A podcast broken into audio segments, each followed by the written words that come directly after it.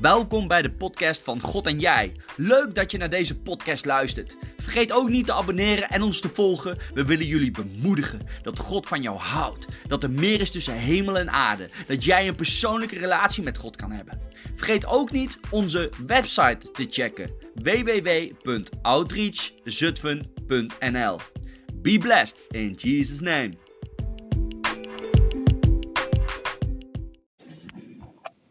Ja, ik, uh, ik wil het echt hebben over, over door genade geraakt. Want genade is eigenlijk de boodschap die Jezus kwam brengen. De grootste belofte die hij elk mens wilde geven was het eeuwig leven. En de enigste persoon die dat kon geven was Jezus. Want hij was er altijd al. Gisteren had ik uh, een hele mooie ontmoeting. Misschien kennen sommige mensen deze, deze man. Misschien sommigen niet. Berry van Oetel. En uh, dus een hele, is al een man op leeftijd, drieëntachtig, maar hij weet zoveel van de Bijbel. En hij had mij meegevraagd naar een uh, vriendenkring waar hij wel eens spreekt. Dus ik was daar en hij sprak daar over, uh, over Gods aanwezigheid daar altijd al. Het was zo mooi. Ik werd daar zo ook door geraakt weer. Dat op het moment, dat op een gegeven moment die, uh, die ark van verbond daar stond, hè. In het heilige der heiligen. En toen zei hij iets heel moois, een heel mooi beeld al. Dat God altijd al wilde wonen bij de mensen. Ik werd daardoor geraakt, dus ik wilde het ook delen met jullie. Hij vertelde dat, stel je voor dat je een kereltje bent, hè, of, of, of een meisje van acht jaar. Je gaat slapen en de tabernakel stond in het midden. En dan stonden drie stammen op het oosten, drie op de westen, zuiden, noorden. En de De tempel, de tabernakel en de ark des verbonds stond dan in het midden. En overdag was God als een wolk om te laten zien, hier ben ik. Maar s'nachts, als het donker was, veranderde die wolk in een vuurkolom. En toen zei hij, dan wisten de mensen, dan keken ze onder het tentje en dan zagen ze daar, God is bij ons, God is er. Vond ik zo'n mooi beeld. En dat God altijd al heeft gewerkt om bij de mensen weer te kunnen wonen. En daarom dat hij zijn Zoon, Jezus Christus, die daar altijd al was, mens liet worden. Zodat jij ook weer bij de Vader kan komen. Mits wij geloven natuurlijk dat hij de Zoon van God is en gestorven is voor jouw zonde en uit de dood is opgestaan. Dat is de enigste. Dat is de enige wat God wil horen, zodat de dood en al die enge dingen, die, die duistere dingen, geen macht meer over jouw ziel kan hebben. Want jouw ziel is zo kostbaar. Daarom leert Jezus ons, bid voor je vijanden. Heb je naaste lief als jezelf en God boven alles. Waarom God boven alles? Omdat God nooit egoïstisch is, maar het beste met de mens voor heeft. Als wij alles overleggen met God en wachten tot we antwoord krijgen, dan weten we, oké, okay, zo moet ik het doen. Dan weet ik, oké, okay, dit kan ik beter niet doen. Zo'n leidsman wil hij zijn in ons leven. Wat een voorrecht is dat. En dan mogen we hem gaan leren kennen. Dat mogen we doen door naar preken te luisteren. Dat mogen we doen vandaag bij elkaar. Maar ik denk dat God het nog fijner vindt als je bij hem schuilt. Moet ik zo denken aan dat verhaal. Natanaël, die opgehaald wordt. De Messias heb ik gevonden. En Natanaël, die hoort dan dat die Messias, Jezus, uit Nazareth komt. En hij heeft daar zo zijn vraagtekens bij. Want er komt niet veel goed uit Nazareth. Zullen ze misschien ook wel zeggen als je zegt als hij uit Zutphen komt. Maar toch kwam deze Jezus uit Nazareth. En Natanaël loopt daar naartoe. En Jezus ziet Natanaël van afstand. En hij zegt meteen, een eerlijke Israëliet. En ik zag jou onder de vijgenboom al. En Natanaël is, is, is, is, is verbaasd. En gelooft meteen dat dat de Messias is. Maar misschien was het wel zo, omdat Natanaël een vrome Joodse man was. Die God zo graag wilde leren kennen. En even stille tijd hield onder die, die vijgenboom. En toen Jezus dat zei, dat hij wist, ja, onder de vijgenboom zoek ik u altijd, Vader God. Misschien heb jij ook wel een plek onder de vijgenboom. Waar je weer bij hem mag zijn, waar je bij hem mag uitrusten. Waar je zijn woord mag bestuderen. Want hij laat zich kennen door zijn woord. Als wij zijn woord gaan lezen, worden we vaak zelfs bevestigd. Van, hé, hey, dit dacht ik al en het klopt. Maar wat is nou genade? Want in de wereld is genade vaak heel breed. Ik vond het een mooie gelijkenis met genade is de Vader leren kennen en niet de Bijbel in eerste instantie. Hoe waren je ouders? Dat zeg ik expres omdat er een grote roeping op ons ligt als christenen. Hoe zijn wij naar onze kinderen? Je kan niet een kind verwachten als hij de Bijbel leest, dat hij zo meteen God ervaart. Dat kan. Maar ik denk dat het nog veel sterker is als wij laten zien dat wij christenen zijn aan onze kinderen. Dat wij die liefde van God zo kunnen uitdragen aan onze kinderen, aan onze neefjes en nichtjes. Of aan vrienden misschien zelfs wel. Dat ze denken, wow, die gast is anders. Hoe komt dat? En dan kan je misschien wel vertellen hoe dat komt. Want de Bijbel is veel meer dan een, een, een, een boek die jou redt. Dan een boek, wat dan ook. Er zijn zelfs mensen die niet geloven, maar wel de Bijbel heel goed kennen. Omdat ze wel met de morele eens zijn. Of met andere hele bijzondere dingen. Met de spijswetten en alles. Alles klopt namelijk wat daar staat. Maar als je het doet vanuit het moeten, dan kan je nog wel eens een hekel krijgen aan deze God. Dat zien we helaas ook heel vaak. Dat mensen de kerk verlaten omdat er geen genade was in dat gezin. Geen genade bij de moeder. Geen genade bij de vader. Maar toch deden ze wat de Bijbel wilde. Maar ze deden niet uiteindelijk wat de liefhebbende vader wilde, hoe die zou doen. Als we kijken naar Jezus, geloof ik dat hij verdriet heeft als hij deze wereld ziet. Maar ik geloof nog sterker dat hij er wat aan ging doen. Hij ging naar de mensen toe die misschien in de war waren. En bepaalde dingen deden die, die, die de Bijbel afkeurt. Omdat liefde namelijk de sterkste wapen is. Liefde kan een mens laten veranderen. Als je getrouwd bent, herken je misschien vooral nog die eerste dagen dat je verliefd wordt op een meisje. Dan bestaat er geen ander mooi meisje meer dan dat meisje. Zo sterk is de liefde. Die liefde zorgt ervoor dat je een risico neemt. De risico is, ik wil verkering met dat meisje, ondanks ze me misschien pijn kan doen, dat ze vreemd kan gaan, dat, er, dat ik misschien heel veel vrije tijd moet offeren. Ik zeg maar, hè, allemaal dingen zijn eraan verbonden. Maar door die liefde ga je die risico's nemen. Ga je een stukje van jouw leven afleggen voor die ander. En God is zo goed. Hij is zo lief dat hij jou en mij zo goed kent. En vanuit die genade zegt hij, hey, laat dat zitten. Ja, maar ik hou hiervan. Ja, dat weet ik, maar het is niet goed voor je. Geloof mij nou maar. Of we gaan ineens deuren open, wat de mevrouw net zo mooi bad. Hè? U. God maakt wat nieuws. Dat mogen we van hem verwachten. Hij is een vader die soms ons echt wilt verrassen. Maar dan moeten we wel op zijn pad lopen. En dan is God zo goed. Dat zien we ook. Hopelijk hebben we zulke ouders. Ondanks je misschien stiekem hebt gerookt. En je vader en je moeder je huisarrest hebben gegeven. Misschien een draai onder de oor. En dat dat allemaal niet lukte. Dat ze op een gegeven moment toch zeiden. Nou, hier heb je je baalsjek. Ik vind het niet leuk dat je rookt. Het is slecht. Maar je doet maar. Hè? Is gewoon een voorbeeld. Maar die draai om je oor. En die eerste keer straffen. Deden ze niet omdat ze het leuk vonden. Ze wilden zo graag dat je niet die domme dingen ging doen. En misschien leek het wel alsof je ouders dan niet van je hielden. Maar dat doen ze wel. En dat doet God ook in ons leven. Soms moet je echt door seizoenen heen dat je denkt, waar is God? Waar is uw genade? Maar als we doorgaan, gaan wij altijd weer zien. Da- Daarvoor was dat nodig. Maar God wil jou echt trainen. De grootste genade, wat ik net zei, was het eeuwig leven. Een welvaartprediking is een valse prediking. Misschien schrik je dan heel erg. Maar daarvoor ben jij niet geroepen.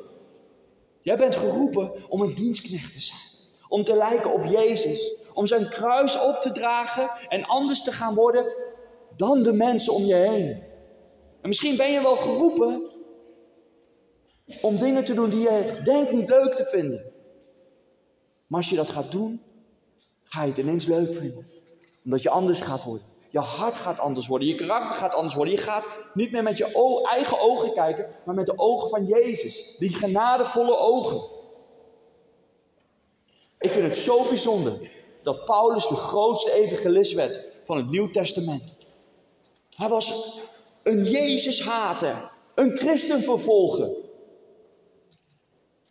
En toch hield God van zijn ziel. En toch kon God hem vergeven wat hij zijn volk aandeed. Hij liep daar op Damaskus, werd blind geslagen. En door die amazing grace, hè, vind ik zo mooi, zo toepasselijk, hè, want op dat moment wordt Paulus zo aangeraakt, hij wordt blind geslagen en hij weet dat Jezus de Zoon van God is. En hem, vanaf die dag gaat hij Jezus volgen. En wordt hij van een moordenaar, misschien wel te vergelijken, wat, iets heel spannends wat ik zeg, met een I S-strijder of een Hamas-strijder, wordt hij ineens een volgeling van Jezus. Zelfs sommige christenen waren nog bang voor hem, omdat hij zo'n slecht mens was. Maar door de liefde en de genade van God werd hij een lief persoon. Werd hij een goed persoon. Ik vind het zo bijzonder hoe God naar mij kijkt. Hoe hij naar mensen kijkt, hoe hij naar jou kijkt. Misschien zitten mensen hier, denken ze, ik verdien zijn genade niet. Je moest eens weten wat ik heb gedaan. Er staat een heel mooi, mooi verhaal in het evangelie. Daar moet ik nu ineens aan denken. Op een gegeven moment wordt Jezus door een farizeeën uitgenodigd. Zeg maar hè, een pastoor. Die dus heel veel weet van God. En onuitgenodigd komt gewoon iemand binnen waarvan die farizeeën, die slash pastoor vindt, het is zo'n verkeerd mens. Zo'n vieze vrouw. Maar de vrouw ziet Jezus. De vrouw begint hem te zoenen. Begint zijn voeten te zalven met dure parfum, olie. En die man denkt, is dit nou een bijzondere godsman die Jezus? Is dit nou een profeet? Hij moest eens weten wie die aan hem laat zitten. En Jezus weet wat deze farizeeën denkt. En wat denk je wat Jezus zegt? En dat zegt hij ook tegen mij en tegen jou. Als je denkt dat je hem niet waard bent. Wie de meeste zonden zijn vergeven, zullen te herkennen zijn doordat zij het meest van mij houden. Dat zegt Jezus. Genade en liefde zijn zo krachtig dat hij de mensen verandert. Wij mogen zo bevoorrecht zijn dat wij Jezus kennen. Nog ziekte, nog depressie, nog misschien wel dit na-aards leven of weet ik veel waar je tegenaan loopt, kan jou weerhouden van de liefde van God. Misschien worden mensen wel tachtig jaar op aarde, of misschien maar helaas veertig of jonger. Verschrikkelijk vind ik dat. Maar je hebt het eeuwig leven. Je zal daar straks door die poorten door mogen lopen. Omdat je het offer hebt aangenomen. Dat je hebt begrepen dat God de wereld lief had. Jou zag staan. Ondanks je jezelf of je ouders of wie dan ook jou niet zag staan. Maar dat jij bijzonder bent. Dat jij gered bent door de genade. Door wat jij hebt moeten meemaken. Dat God jou misschien nog wel beter begrijpt als dat jij zelf dat doet. Waarom jij misschien jarenlang naar een psycholoog of psychiater bent gegaan. Of misschien uit schaamte dat geen eens durfde. God ziet jou staan. En God begrijpt jou. En hoe heerlijk is dat straks niet. Als wij de hemel in zijn. Dat we een vernieuwd lichaam krijgen. En dat alles daar geweldig mooi is. Maar wij mogen. En dat is ook genade. Op Jezus lijken hoe hij was als mens hier op aarde. Bidden voor elkaar. Elkaar bemoedigen. Elkaar laten zien wie God is door de liefde. Ik hoorde laatst iets verschrikkelijks. Dat was dat een voorganger tegen een jongen zei, die uh, uh, op muziekles zat en zo. En dat zijn vrienden, uh, uh, da, uh, ja, die waren dan uh, niet gelovig en een beetje uh, heel verkeerd. Dat hij maar niet meer daarmee moest omgaan. Ik dacht, hè? Met die mensen moet je juist omgaan. Het gevaar is wel, waar je mee omraakt, raak je mee besmet. Maar het goede nieuws is ook, waar hun mee omgaan, raken ze mee besmet. Dus als wij op plekken zijn waar een christen niet hoort te komen, kan dat soms wel eens jouw eigen gedachten zijn. Tuurlijk moet je niet zomaar naar plekken gaan, maar ik denk dat God ons zomaar eens kan roepen om op plekken te komen waar je niet wil komen. Toevallig vandaag zit Piotr, een behoorlijke bekende artiest tegenwoordig in ons midden. En ik ben trots op hem. Hij komt uit voor zijn geloof, midden in de wereld. Hij staat te, te, te rappen met snelle en iedereen. En hij komt uit voor zijn geloof. Hoe krachtig is dat wel niet? Maar ook voor hem moeten we bidden. Want ik denk dat hij ook veel strijd heeft. Misschien wel juist met christenen die denken, hoe kan hij dit doen? Want zo zijn mensen. Zo zijn christenen soms. Ik denk dat Jezus super trots is op Piotr. Dat hij in de wereld aan het rappen is, maar ook te vinden is op platforms of op tv, dat hij zegt, ik geloof in Jezus. En meer hoef je soms ook echt niet te zeggen, dat weten mensen het. We moeten ook niet Jezus door een strot duwen, dat is ook geen genade. Genade is, laat de ander, respecteer hem en vertrouw dat God zijn werk doet. Ik wil met jullie straks een heel bijzonder verhaal overdenken. Vandaar deze inleiding ook. Over de verloren zoon. En ik weet zeker dat er mensen zijn die denken, oh, de verloren zoon, die ken ik uit mijn hoofd. Maar ik denk dat ik op een manier het ga vertellen hoe je misschien nog nooit hebt gelezen. Misschien wel, dat kan, maar ik denk misschien niet. Want toen ik dit ontving, ging er voor mij een heel nieuw verhaal open. Ik ga hem helemaal lezen. Hij is te vinden in Lucas hoofdstuk vijftien. Vers elf tot tweeëndertig. Dus het is wel een behoorlijke lap tekst. Maar je mag meelezen, je mag lekker je ogen dicht doen. Neem het op. En dan ga ik hem eens uitleggen op een manier hoe ik hem heb ontvangen. Verder vertelde Jezus: iemand had twee zonen. De jongste van de twee zei tegen zijn vader: Vader, geef mij nu alvast het deel van de erfenis dat later voor mij zal zijn. Toen verdeelde de vader alles wat hij had tussen zijn twee zonen. Een paar dagen later verkocht de jongste zoon zijn deel van de erfenis en ging met het geld naar een ver land. Daar maakte hij zijn geld op door een rijk en lui leventje te leiden. Toen al zijn geld op was, kwam er een zware hongersnood in dat land. Hij begon honger te lijden. Hij ging erop uit en vroeg bij een van de bewoners om werk. Hij mocht zijn varkens hoeden. Hij had zo'n honger dat hij best van het varkensvoer had willen eten. Maar niemand gaf hem er iets van. Toen ging hij eens goed nadenken. Hij zei bij zichzelf: de knechten van mijn vader hebben meer dan genoeg te eten. Maar ik ga hier dood van de honger. Ik zal naar mijn vader gaan. Ik zal tegen hem zeggen: Vader, ik heb verkeerd gedaan. Tegen God en tegen u. Ik ben het niet meer waard om uw zoon te zijn. Mag ik alsjeblieft als knecht bij u komen werken? En hij ging naar zijn vader terug. Toen hij nog ver weg was, zag zijn vader hem aankomen. En hij had medelijden met hem. Hij liep hem snel tegemoet, omhelsde hem, kuste hem. Maar de zoon zei: Vader, ik heb verkeerd gedaan tegen God en tegen u. Ik ben het niet meer waard om uw zoon te zijn. Maar de vader zei tegen hem: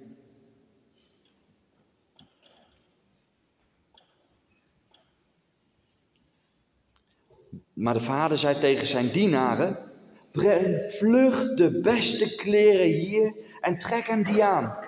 Doe een zegelring aan zijn vinger en trek hem schoenen aan. En haal het vet gemeste kalf en slacht het. Want we gaan feest vieren. Want mijn zoon hier was dood. En hij is weer levend geworden. Want ik was hem kwijt. Maar ik heb hem weer terug. En ze gingen feest vieren. De oudste zoon had op het land gewerkt. Toen hij vlakbij het huis kwam, hoorde hij dat er muziek werd gemaakt en werd gedanst. Hij riep een van zijn knechten en vroeg hem wat er aan de hand was. De knecht zei: uw broer is teruggekomen, Uw vader heeft het vetgemeste kalf laten slachten om te vieren dat hij hem gezond en wel teruggeeft. Toen werd de oudste broer boos en wilde niet naar binnen gaan.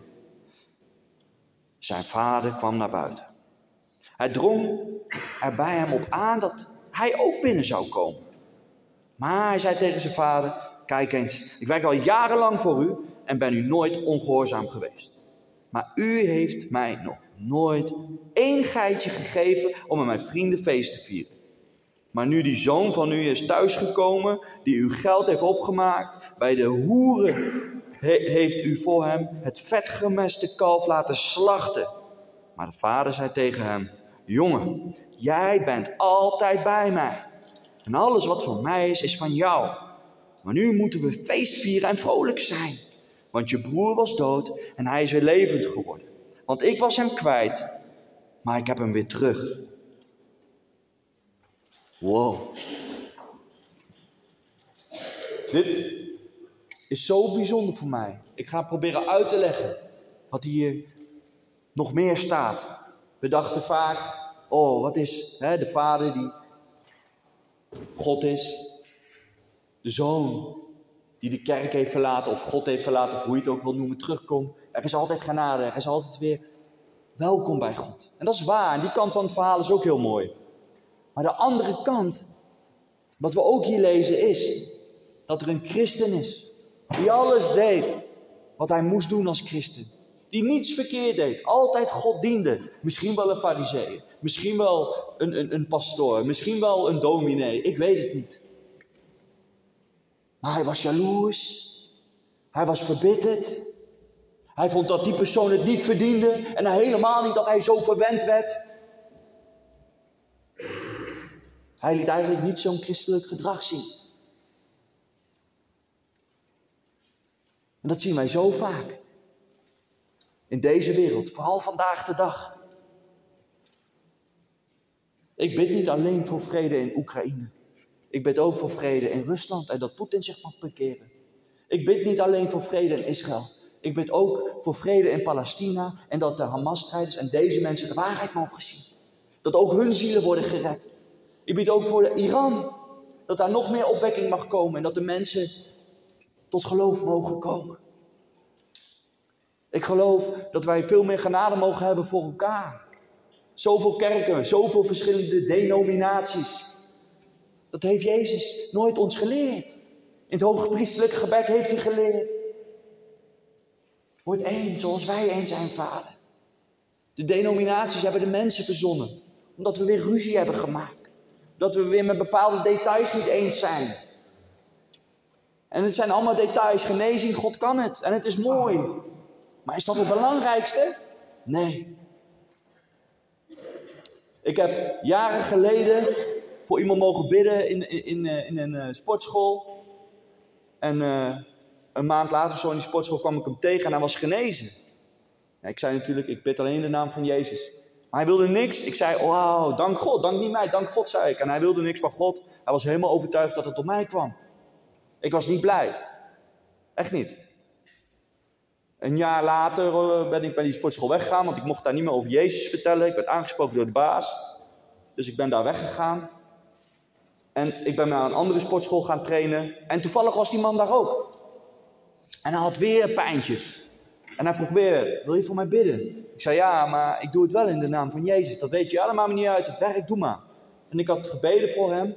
En een dag later of twee dagen later kwam ik hem weer tegen in de sportschool. En nog steeds wilde hij niks van Jezus weten. Zo'n lieve man. Zo'n lieve man, maar hij wil niks van Jezus weten. Maar ondertussen heeft hij tegen iedereen gezegd daar dat ik een gebedsgenezer ben. En wat gebeurde er een paar dagen geleden? Er komt een vrouw naar mij toe, die daar, de basis, die daar, daar runt. Met tranen in haar ogen vertelt ze een verschrikkelijk verhaal. En ze zegt, ik heb gehoord dat jij een gebedsgenezer bent. Wil jij voor mij bidden? Tuurlijk wil ik dat. En uitgelegd dat ik in Jezus geloof en dat tuurlijk wil ik bidden. En later liep ik naar huis en vond ik zo bijzonder. Dat zelfs deze lieve man, ondanks hij niks van Jezus wil, mij aan het helpen is om daar het evangelie te verkondigen. Mij aan het helpen is dat zelfs die manager, die baas, naar mij toe loopt om gebed. En toen dacht ik, als ik hem had afgewezen, had gezegd, ik bid niet meer voor jou, want jij wil niks van die Jezus weten, dit en dat. Want die, me, die dingen heb ik ook wel eens gehoord als ik dit verhaal gewoon deelde met mensen. Als ik dat had gedaan, had hij dan ook zo vol geweest over, over mij? Dat denk ik niet. En het gaat niet om mij, het gaat om Jezus. Maar hij is gebruikt door God. En dat weten wij soms niet. Maar soms worden ongelovige mensen ook gebruikt door God. Voordat ik tot geloof kwam, en ik kwam tot geloof, heeft God echt letterlijk mij wel eens visioenen gegeven. Dat ik zag als klein kindje dat God er al was. En ik heb lopen huilen gewoon. Dat ik dacht, wow. Maar ik kende zijn stem niet. Ik was nog geen schaap van Jezus. Hij was nog niet mijn herder. Maar hij riep al, Edward, kom bij de kudde. Dit doet God bij ons allemaal. Als wij kijken met die genadevolle ogen en op Jezus gaan lijken, zullen we veel meer rust ervaren. Zullen we niet meer een vrome christen willen zijn? Maar weet je wat we dan hadden gezegd? Weet je wat die grote broer had gezegd? Ik ga met jou mee. Vader, ik moet mee met mijn broertje. Ik moet mee met jouw zoon. Ik kan hem niet verloren laten gaan. En als die, die broertje dan naar de hoeren ging, dan zei hij, ik ga niet met je mee. Ik ben een christen, maar je doet maar, ik zie je vanavond wel. Als die dan ging feesten, hij zei, ik kan niet mee met feesten, ik doe dat niet. Of misschien ging hij wel een keer mee, maar niet drinken en al die gekke dingen doen. Maar hij ging mee, hij stond naast hem. Dat zou Jezus ook doen. Toen Petrus zich niet meer durfde te laten zien bij Jezus, was er genade voor deze Petrus. En hij werd zelfs de nieuwe leider van de groep. Jezus kijkt zo anders. Jezus ziet jouw potentie. Wij zien zelfs soms niet onze potentie. Of we zien op een wereldse manier de potentie van iemand. Oh, die persoon heeft veel geld. Of oh, die persoon is heel slim. Ja, laat die maar iets doen in de kerk. Ik zeg maar wat. Maar misschien loop je een keer op straat. En kom je een zwerver tegen.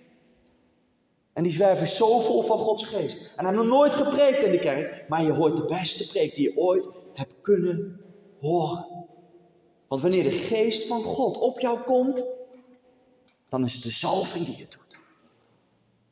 Dan kunnen kinderen, dan kunnen mensen die in de wereld een stempel hebben met dom, kunnen je versteld doen staan.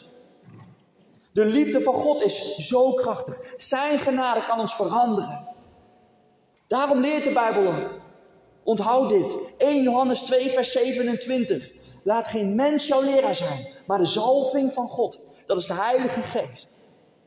Ook wat ik heb gezegd. Misschien zit er wel een snufje Edward bij. Vergeef me daarvoor. Maar ik hoop ook dat God me, me wil gebruiken. En dat het je mag raken. Maar dan nog, toets het. De Heilige Geest is jouw leraar. Niet alleen die van mij. Maar ga net als Natanaël onder die vijgenboom zitten. Die stille tijd, jouw plekje samen met God. En lees hem. Niet omdat je hem moet leren kennen, maar omdat je hem wil leren kennen. Omdat je de genade van God wil leren kennen. Niet meer gelijkvormig zijn op deze wereld. Maar zo mooi Romeinen twaalf zegt, vers één en twee. Word vernieuwd door je denken. Jezus heeft mij zo anders leren denken.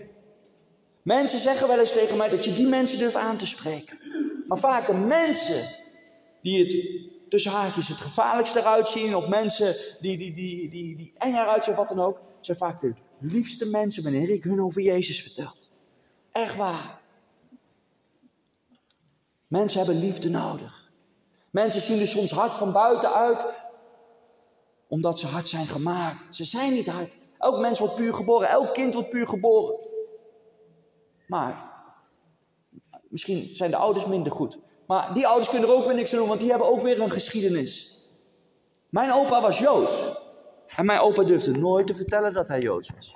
Nooit. Hij is misbruikt door katholieken. Uh, noem het maar op. Ik heb het van mijn oma gehoord. En toen begreep ik wel, als we oorlogsfilms kijken, dat hij als een kind ging huilen. Of soms hele gekke nachtmerries had. Verschrikkelijk. En hij heeft nooit, maar dan ook nooit in God kunnen geloven. Waardoor mijn moeder nooit in God heeft kunnen geloven. Dit doen mensen elkaar aan. Dit is niet van God. Maar dit doen mensen elkaar aan. En als wij met de genade gaan kijken, dan gaan we zelfs mensen begrijpen waarom zij niet in God geloven. En dan kan jij misschien wel het verschil zijn, omdat ze opnieuw een ontmoeting mogen hebben met God. Want wie een ontmoeting had met Jezus, had een ontmoeting met God. Toen mensen vroegen, laat ons eens de Vader zien, zei Jezus, hoe lang zijn jullie nog bij mij en bij mij? Wie mij heeft gezien, heeft de Vader gezien. Toen Jezus zei, ik moet wel terug, ik moet wel terug, maar ik zal jullie niet als wezen achterlaten, bedoelde hij dat de geest van God op mensen kon komen die geloofden in Jezus. Dat is de enigste voorwaarde. Net zoals als je trouwt en ja moet zeggen, dan pas getrouwd bent. Het is een statement. De tong is de sterkste wapen. Je kan beter misschien een keer in elkaar geslagen worden dan jarenlang gezegd worden dat je dom bent. Allebei is fout, hè? Maar ik bedoel gewoon, woorden zijn zo gevaarlijk. Woorden kunnen je maken en kunnen je breken. En wij mogen anders worden door het woord van God. Door zijn zalving. Ik heb zo vaak dat ik voel dat de Heilige Geest in mij woont. Doordat ik denk, oh wat een na persoon. Edward, wat zeg je nu dan? Ik wil juist dat je hem vertelt dat God van hem houdt. Misschien herken je dat ook wel. Ja, ik ben nog steeds maar een mens en ik ben helemaal niet perfect. Oh, echt niet. Vraag maar aan mijn vrouw. Maar als ik doe wat God wil, dan maak ik de juiste keuzes. En dat bedoel ik. De Heilige Geest is echt een leraar. Hij corrigeert ons. Maar staan we ervoor open? Ik wil zo afsluiten. En ik wil afsluiten met, en dat doe ik vaak, met twee Korinther dertien vers dertien. Want daar staat iets waar je eigenlijk je hele leven op kan kouwen. In twee Korinther dertien vers dertien staat namelijk, Jezus is genade. God de Vader is liefde. En de Heilige Geest is die intimiteitsbron. De drie-eenheid wordt eigenlijk in het kort uitgelegd. God de Vader die zijn Zoon stuurde. De Zoon die helemaal mens werd, maar in contact was met, de, met God de Vader, omdat hij de Heilige Geest meteen al van geboorte had. En daarom was hij perfect, hè? Hij was de enige geboren Zoon. Wij worden allemaal geboren vanuit het vlees, bij onze moeder. En dan moeten we nog keuzes maken. En dan zitten we vast aan die zondes en dan moeten we ook keuzes maken. Keuzes, keuzes, keuzes. En Gods Zoon had het voorrecht dat hij meteen geboren werd. Uit God, door de Heilige Geest, waar Maria machtig voor gebruikt werd. Maar daarom is Maria niet bijzonderder dan jou en mij, hè? Die vergissing wordt wel eens gemaakt. Maria was gewoon een mens die vol was van God. En God vond deze vrouw betrouwbaar om de moeder van Jezus te worden. Maar God vindt jou ook betrouwbaar en mij om iets geweldigs moois te doen. In zijn naam. Wij mogen kijken met de ogen van God. En de ziel is zo kostbaar. Amen.